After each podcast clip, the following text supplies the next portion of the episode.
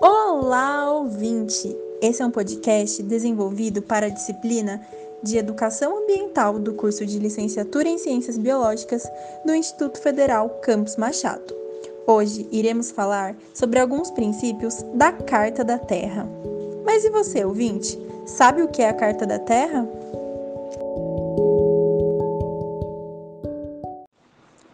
A Carta da Terra é uma declaração de princípios éticos fundamentais para a construção de uma sociedade global justa, sustentável e pacífica.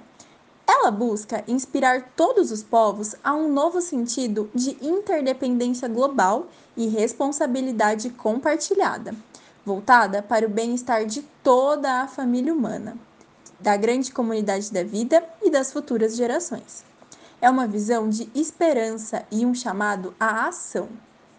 Oferece um novo marco, inclusivo e integralmente ético, para guiar a transição para um futuro sustentável. Ela reconhece que os objetivos de proteção ecológica, erradicação da pobreza, desenvolvimento econômico equitativo, respeito aos direitos humanos, democracia e paz são interdependentes e indivisíveis.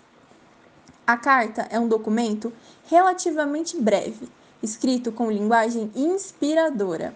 É a articulação de uma visão que reflete valores universais e uma declaração de princípios fundamentais, com significado perdurável e que pode ser compartilhada amplamente pelos povos de todas as raças, culturas e religiões.